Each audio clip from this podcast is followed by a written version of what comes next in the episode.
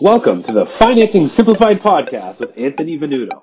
If you're looking for answers to your financial questions, let Anthony and his network of friends and associates answer regular questions that regular people have about their money.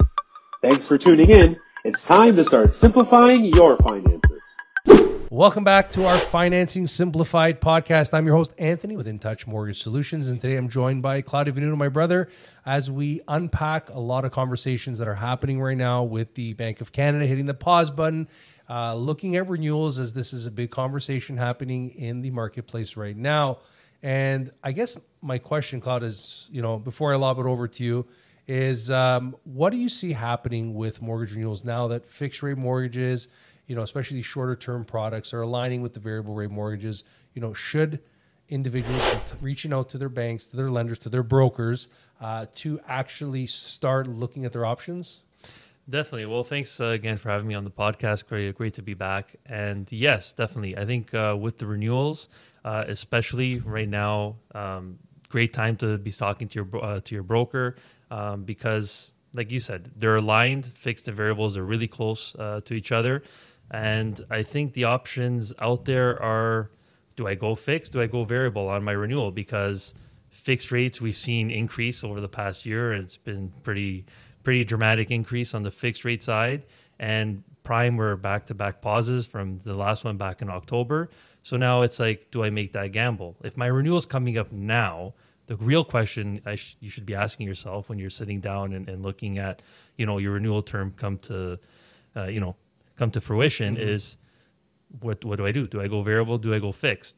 And for the most part, I mean, I'm biased. I always I always like to say go variable, even though people might say you're crazy. Look what happened with the Bank of Canada, all these rates, but you're hedging your bet because now with the fixed rates being so close to what the prime uh, sorry the fixed rates being so close to the variable rates depending on the discount mm-hmm.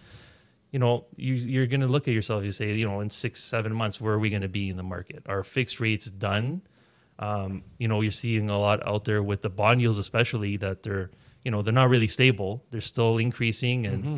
and banks are pricing this in, and and their fixed rates are going up and up.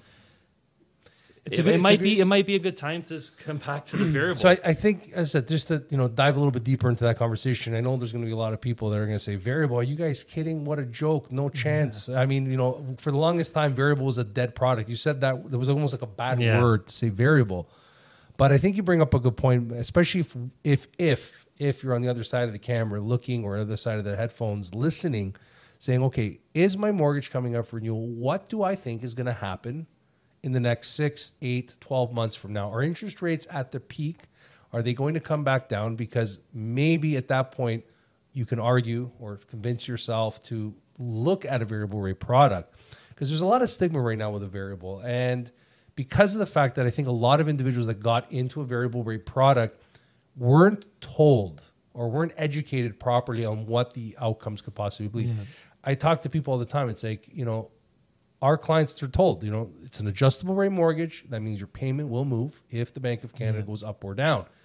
Then there's the static trigger rate mortgage where your payment stays the same. So talking about that is obviously now making that decision if you're going into a variable rate mortgage and you think that interest rates are going to come down what product should you be selecting should you be selecting a static payment mortgage or should you be selecting an adjustable rate mortgage yeah. and how many lenders actually offer an adjustable rate in this market right now yeah definitely you know looking back at our book of business i'm so happy that we positioned a lot of our clients with scotiabank because they're the one the only banks that offer an adjustable uh, variable rate product, right? The where the interest and uh, principal portion of the payment actually adjusts, right? You'll see a difference in payment mm-hmm. if the prime uh, prime rate changes. But you know your TDs, your BMO, RBCs, a lot of them are static payments. So you're looking at yourself and it's like, for for in six months, if the variable rates, sorry, if the fixed rates go down. Uh, am I really going to lock myself into a three-year fix right now at the peak of, mm-hmm. of the mm-hmm. mortgage rate? Uh, of the of the rates. I don't I don't know. Uh, it's it's it, it, all depends on your situation. I, I like we're in we're it's in a, a landscape right now where it's extremely case by case. I'd love to sit here and say that one one box checks all, but it doesn't, right? Because you know, how about if you're looking to move in, in less than a year? Um, you know, starting a family, you you know, you're coming from, or you hit that trigger rate, so you're seeing your payment already almost triple. What and now your rates coming up, your mortgage coming up for renewal. What do you do? Is it in your best interest to maybe look at a different lender that offers a different product with the variable? What's that going to cost me? Is there a Yeah. savings benefit to me now switching over completely? Because there's a difference between switching and refinancing that we've discussed here on the podcast before. But I think the most important thing that we can say is reach out to us, reach out to your broker, have, the conversation. Have that conversation because I think it's very important. So the difference, just to touch on your point, to expand a little bit, to simplify things. Obviously, if you're looking at renewal, there's very little that needs to be done on the renewal end. You're just literally uh, potentially signing back those documents or switching that mortgage over. Um, it does require some, obviously, requalification if you're re- switching over to a different lender. But Yeah. generally, if you're in the same boat, you're not touching the mortgage, you're not taking out new money. Then it's a renewal or a switch transfer. Then there's a refinance equity takeout, which you know at that point you can also revisit the options, right? If you're saying, okay, I have some debt I've accumulated over the past, I, I want to maybe consolidate some things. Maybe you're at a 20 year or 15 year amortization. You're looking at the finances saying, hey, what if I refinance back up to 30 years? I can help reduce my payments in this higher interest rate environment.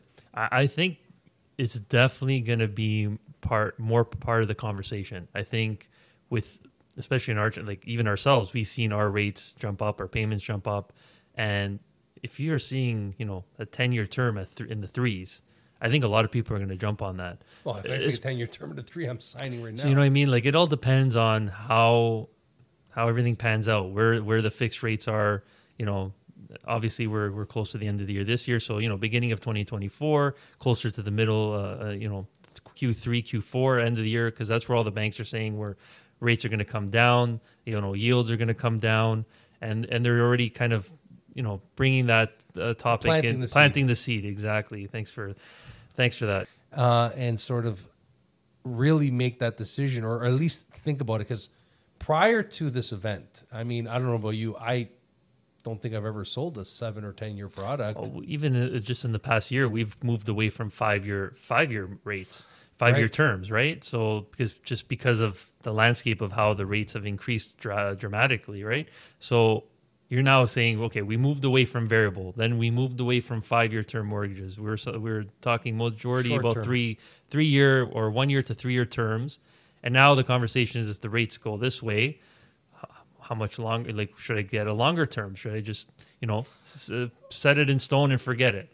And i'm good in my current situation. It might work for some people. Other people it might not. Like again case by case.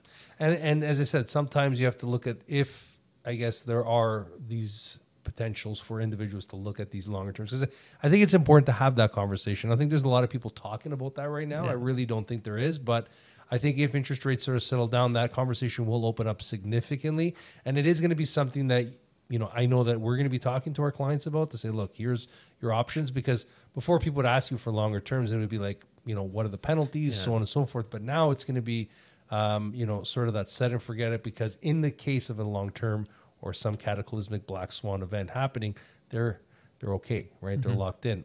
And you know, having this conversation around refinancing uh, those mortgages, having the conversation around what clients are should be doing, I think it's important to always remember if your mortgage is approaching renewal, uh, a lot of times people are inclined to go to their banks or their talk to their their lender directly. But you know, with everything that's happened right now, we're getting some of our clients that are getting renewals that are not you know too favorable in the sense of the bank because remember, if the bank realizes and it's a possibility that some of the banks may realize that a lot of their clientele is not going to be able to move from where they are. Mm-hmm. They don't qualify, right? What's going to happen if they don't? So always getting that second opinion is really, really important. Anything you want to add to that, Clyde, before we round out?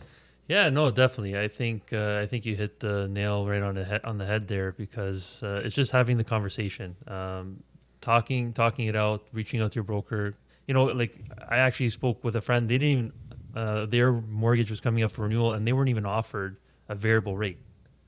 It wasn't even part of the conversation with their contact at the branch. They didn't even they just ignored it. They're like, no, these are the the fixed rates that we we want uh, you to sign or look at. And you know, I'm having the conversation and be like, but why wouldn't they give you?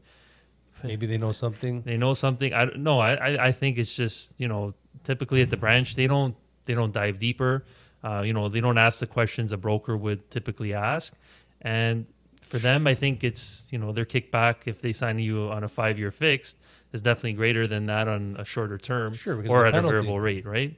So I think it's it's just definitely to, to have the conversation. That's it. So always make sure to reach out to a mortgage professional. You can keep thousands of dollars in your pocket. But uh, Claudio, we know you don't have Instagram, but uh, you can definitely find us on our In Touch page at In Touch Mortgages. And if you have any questions, feel free to reach out to us. But we'll see you next week. And actually, we'll be back with Claudio on the next episode. So thanks again for tuning in. Take care. Yeah, there you go.